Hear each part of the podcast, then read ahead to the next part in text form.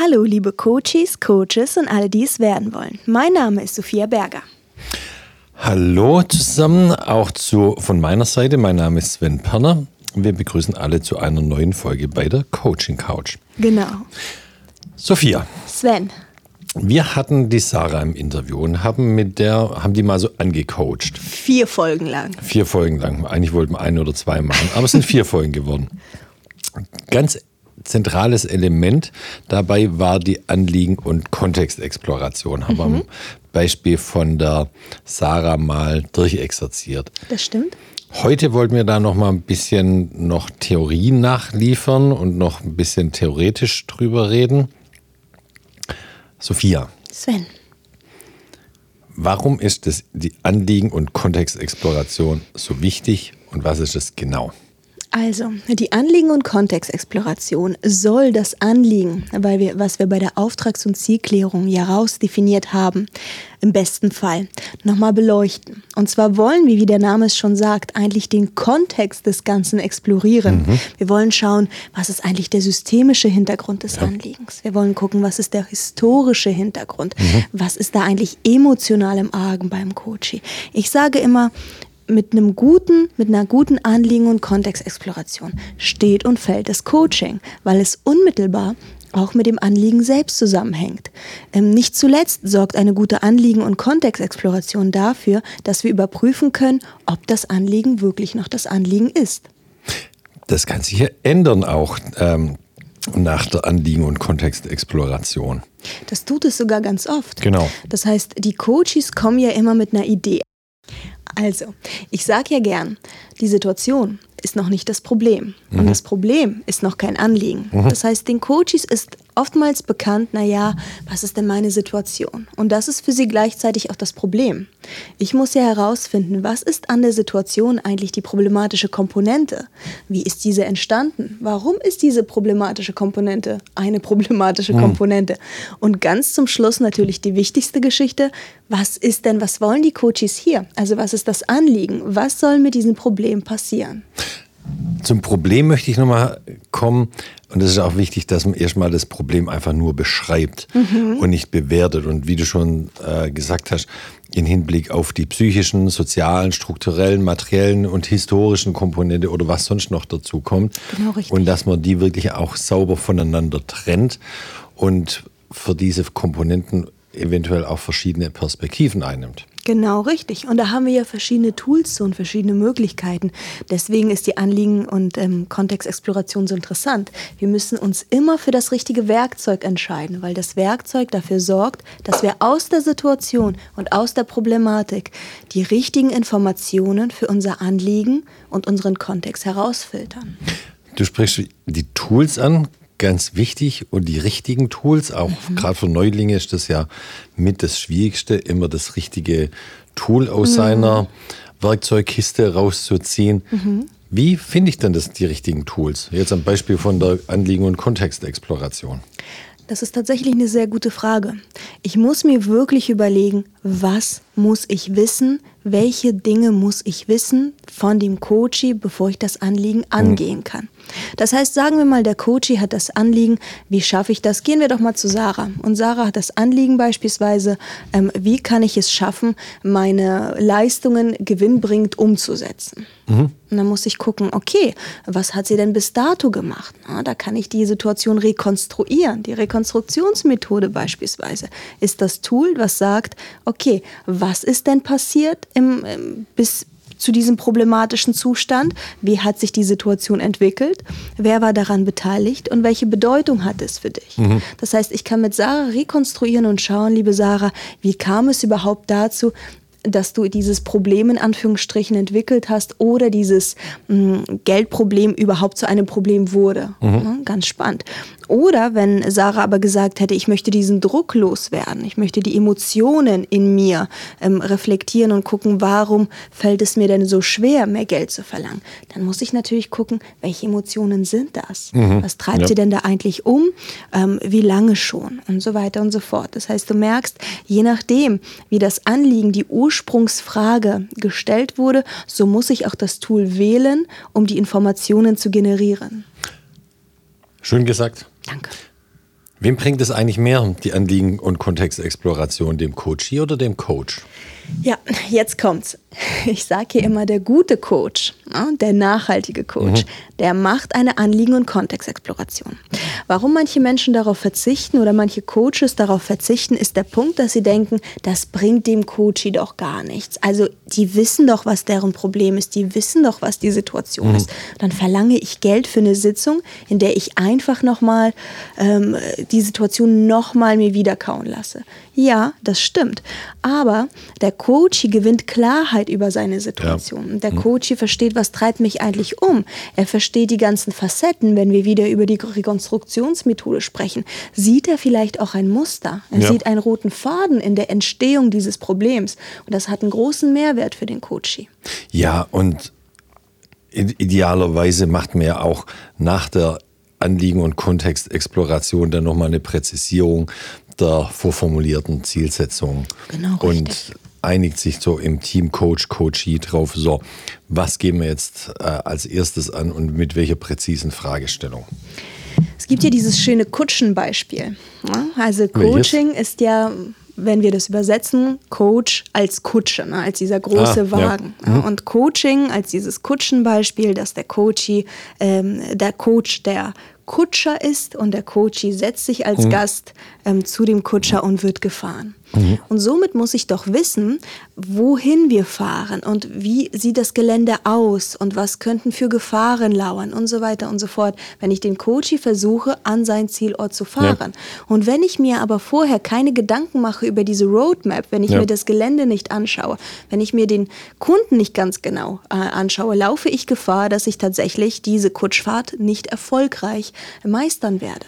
Und wenn ich an dieses Kutschenbeispiel denke, ne, dieses Coaching, ähm, die, dieses Coaching-Beispiel, ähm, dann denke ich daran, dass eine gute Anliegen- und Kontextexploration essentiell ist. Ja, also essentiell für den Coachee und damit auch für den Coach und wenn es für den Coach äh, äh, existenziell ist, dann ist es natürlich auch für den Coachee existenziell. Nämlich, man kann ja nur als Team dabei ähm, ein gutes Coaching machen und das gewinnen. Das ist auch äh, ja. schön. Ne? Also das hat man alles in diesem Kutschenbeispiel auch, dass man sagt, naja, ja. sind wir ein Team und genau. bleiben wir zusammen auf der Kutsche ja. sitzen, wenn es plötzlich nebelig wird und so weiter und so fort.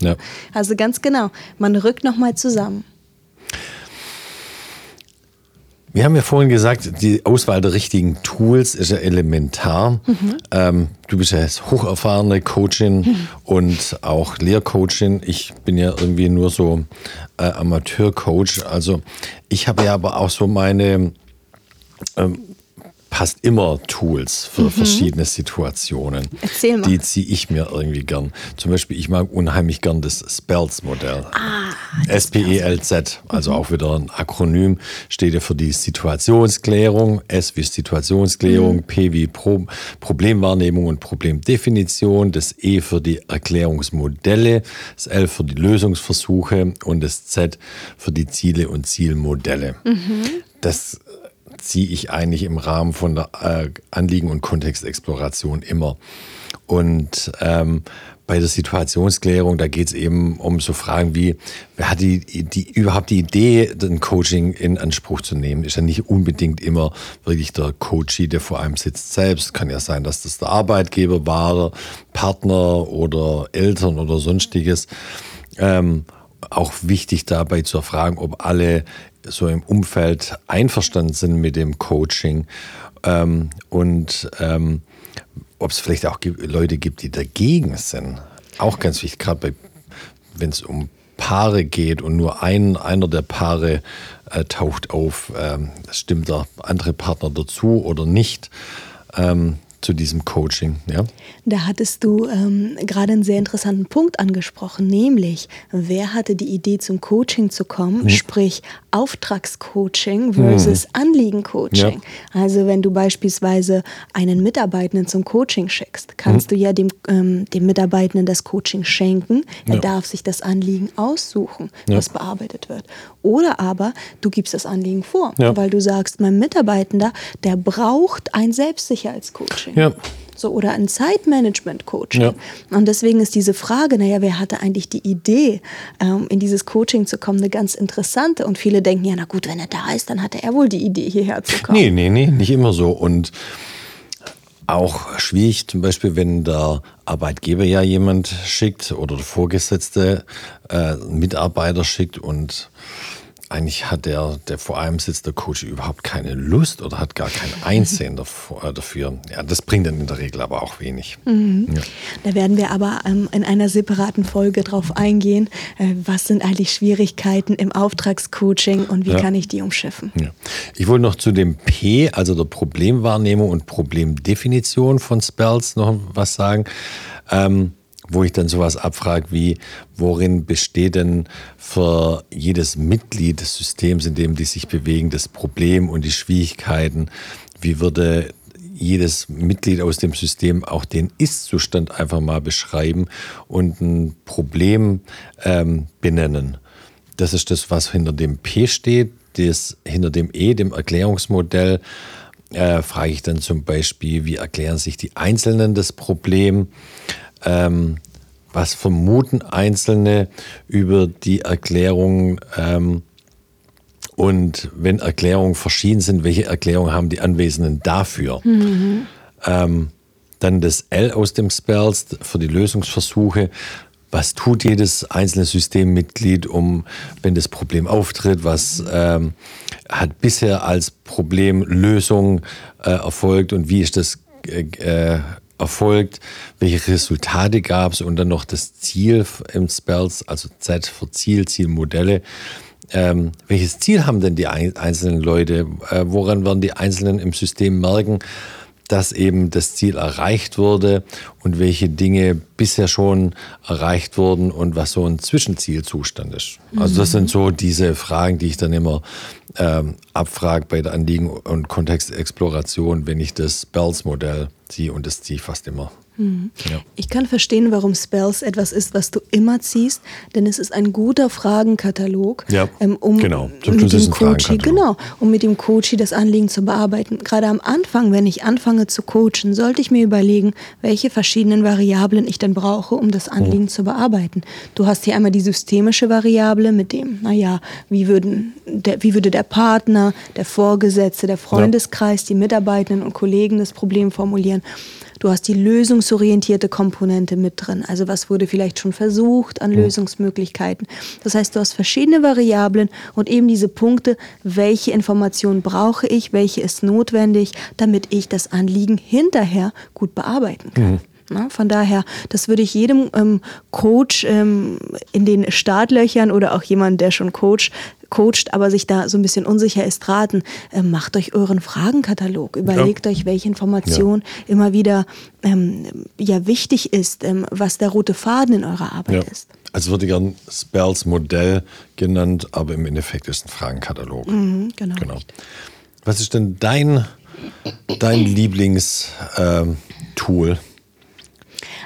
also neben der Rekonstruktionsmethode, die ich ja schon mhm. erwähnt habe, die ich ja ganz gut finde, mit äh, was ist das Muster dahinter? Ne? Wo kommen wir eigentlich her mit diesem Problem? Wie ist es gewachsen und entstanden? Also mit den Variablen, was ist passiert, zu welchem Zeitpunkt ist es passiert und welche Bedeutung hatte es für mich? Und wenn da vielleicht auch ein Team dahinter steckt, kann man auch sagen, naja, ähm, und wie haben die Teammitglieder das Ganze gesehen oder wie hat mein Partner das mhm. gesehen? Ein ganz interessanter Faktor, äh, mag ich auch das Netzwerkbild. Erzähl. Da sind wir wieder systemisch. Also das mhm. Netzwerkbild bedeutet, ich male mich in die Mitte, ich als Sophia und um mich herum. Als die Spinne mitten im Netz. ja, genau richtig. ja. Und um mich herum die Fliegen, ja. die dann im Netz sind. Ähm, und dann gucke ich, wie stehen die Personen zu mir. Also wer ähm, ist förderlich zu der Behebung des Anliegens oder des Problems? Wer ist hinderlich? Wer ist positiv? Wer ist auf meiner Seite? Und wer ist ein Krafträuber?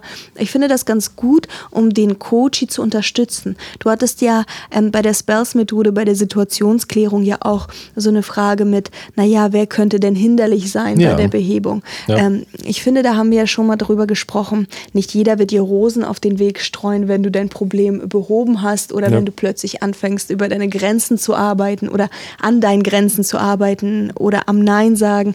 Ähm, und deswegen ist es schön, mit dem Coachie so ein Netzwerkbild zu machen, um zu sagen, lieber Coachie, bereits in der ersten bezahlten Sitzung, und das ist ja die Anliegen- und Kontextexploration mhm. in der Regel, ähm, bereits in der ersten bezahlten Sitzung kriegst du von mir Ressourcen in die Hand, damit du merkst, da sind auch ähm, ja, Potenziale, die dich fördern können. Schön, ja. Also ich möchte noch eine, ein Tool ansprechen, was ich auch noch gern äh, nehme, vor allem bei Leuten, mhm. die dann so ein bisschen hippelig sind und, und rein, wenn man so äh, frontal gegenüber sitzt und nicht nur einen Fragenkatalog haben wollen, sondern die einfach so auch manchmal so ein bisschen Bewegung ah, brauchen. Ein bewegtes Tool. Ein, die Coaching-Landkarten. Die Coaching-Landkarten. Ja, ähm, also da braucht man einfach ein bisschen Platz, man braucht ein mhm. paar Karten irgendwie größere und dann gehe ich mit den, mit meinem Coach dann auch die Lebensbereiche äh, durch, zum Beispiel Arbeit, Familie, Gesundheit, Partnerschaft.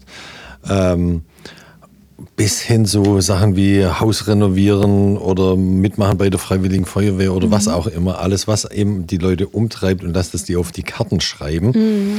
Und dann werden die Karten ausgelegt in, im Raum und äh, der Karte wird auch so viel Raum im Raum wiederum mhm. gegeben, wie wichtig das Ganze dann, ähm, äh, wie wichtig der jeweilige Aspekt oder die einzelne Karte dann für die Coaches ist. Und ähm, versucht dann das, was sie auf die Karten schreiben, dann so äh, durch zirkuläre Fragen noch so ein bisschen zu verfeinern. Mhm und wenn wir das dann verfeinert haben, ausgelegt haben, dann, dass der Coachie auch ja natürlich was mit nach Hause nehmen kann, dann übertragen wir es auf, eine, äh, auf einen klassischen Flipchart. Mhm. Und ähm, können damit dann weiterarbeiten. Und zum Schluss müssen wir dann hier noch eine Entwicklung von einer Wunschsituation erarbeiten, wo denn ähm, äh, wo wir arbeiten müssen, wie die Lebenslandkarte ähm, vom Coach aussehen sollte, wenn alle Probleme behoben sind. Mhm. Wahrscheinlich kann man, also man kann nie in einer Sitzung auch alle Probleme auf einmal angehen, aber man kriegt dann auch mal so eine Ordnung, welche sind die wichtigen Probleme, welche müssen wir zuerst angehen und welche sind mehr so die peripheren Probleme. Und dann kommt, kriegt man auch relativ schnell raus, ähm, welche Probleme kann ich einfach angehen. Manchmal ist ja, oder guten Situationen oder glücklichen Situationen große Probleme, die man einfach angehen kann und kleine Probleme äh, kann man auch manchmal irgendwie schwieriger angehen, mhm. ähm, dass man dann so eine Priorisierung hinbekommt. Wie gesagt, was sind die wichtigen Themen, was sind die weniger wichtigen Themen, welche kriege ich einfach gelöst oder umgesetzt und welche brauchen da einfach mehr Arbeit. Mhm. Und wer sich jetzt fragt, naja, äh, die anderen Informationen habe ich verstanden, warum ich die brauche. Wann brauche ich denn sowas? Natürlich, wenn es um so Anliegen geht wie Work-Life-Balance. Mhm, genau, ganz also, klassisch. Work-Life-Balance. Work-Life-Balance. Ähm, Führungskräfte, die dann sagen, wie kriege ich das denn jetzt gehandelt? Ähm, Personen in der ersten Führungsposition. Ja. Ähm, oder auch Menschen, die sagen, boah, das wird mir gerade alles zu viel. Ja.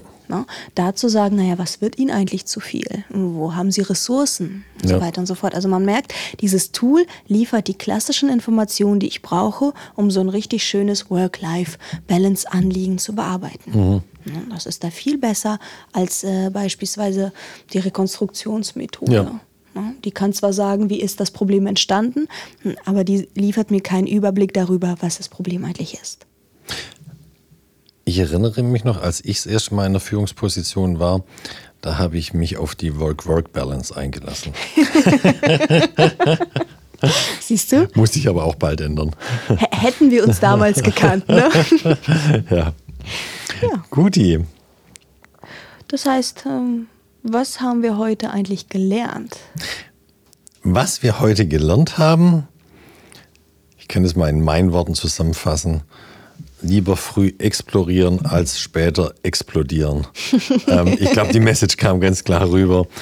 Die Anliegen- und Kontextexploration, die ist ganz wichtig, die gehört vorne hin. Wir müssen es nochmal sagen, nämlich wenn man die nicht ordentlich und sauber macht, dann fliegt einem das ganze Coaching hinterher um die Ohren. Das stimmt, das stimmt.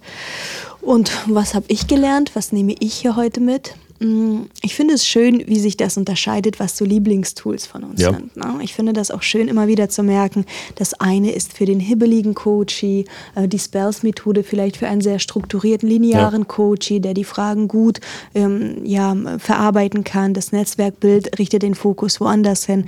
Ich, äh, mir wird immer wieder klar, wie vielfältig und schön Coaching tatsächlich ist. Absolut vielfältig. Das ist das, was einen am Anfang aber auch so ein bisschen überfordern kann. Also mh, nachdem ich mal alle die Coaching-Unterlagen ausgedruckt habe äh, im Rahmen meiner Coaching-Ausbildung, das waren einfach drei dicke Leitsordner Ja. voll. Und ähm, ich wusste, ich kann mir das nicht alles äh, äh, merken. Ich wusste auch, ich kann das jetzt nicht alles ähm, im Coaching direkt ähm, aus dem Hut ziehen oder aus dem Ärmel schütteln. Deswegen haben wir gedacht, ähm, ich mache mir für jedes Thema, ähm, suche ich mir mal so zwischen zwei, maximal drei Lieblingstools aus, die immer funktionieren und dann aber dann noch so ein bisschen unterscheiden, was für mehr den ruhigen äh, Typen, äh, mit dem man sehr strukturiert arbeiten kann oder auch was für jemanden, der so ein bisschen hibbeliger ist oder gerade von der Arbeit ka- kommt und kann und noch gar nicht richtig ruhig sitzen kann. Mehr so ein bisschen was, wo man so die Bewegung im Raum nützen kann. Das war so mein Ansatz und dann immer mehr Tools dazu bringen im Verlauf meiner Coaching-Karriere. Und das finde ich schön. Ich finde es schön, sich auf etwas zu konzentrieren, was man wirklich auch gut kann. Ja. Und diese Überforderung, die manchmal ähm, ist, wenn man in so einer Coach-Ausbildung ist und denkt, okay, das kann ich noch nicht und das kann ich noch nicht und irgendwie liegt mir das Tool gerade auch nicht. Ja. Ähm, dann finde ich das schön, sich darauf zu konzentrieren, was kann ich eigentlich gut? Na, Was ist mein Unique Ja. Selling Point?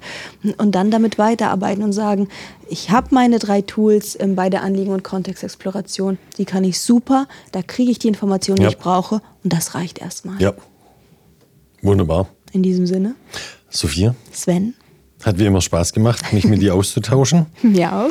Ich hoffe, zu Hause unseren Zuhörenden hat es auch Spaß gemacht. Ja, das hoffe ich natürlich auch. Ich sage Tschüss. Ich auch. Tschüss zusammen. Tschüss, Sophia. Tschüss, liebe Zuhörer. Bis zum nächsten Mal.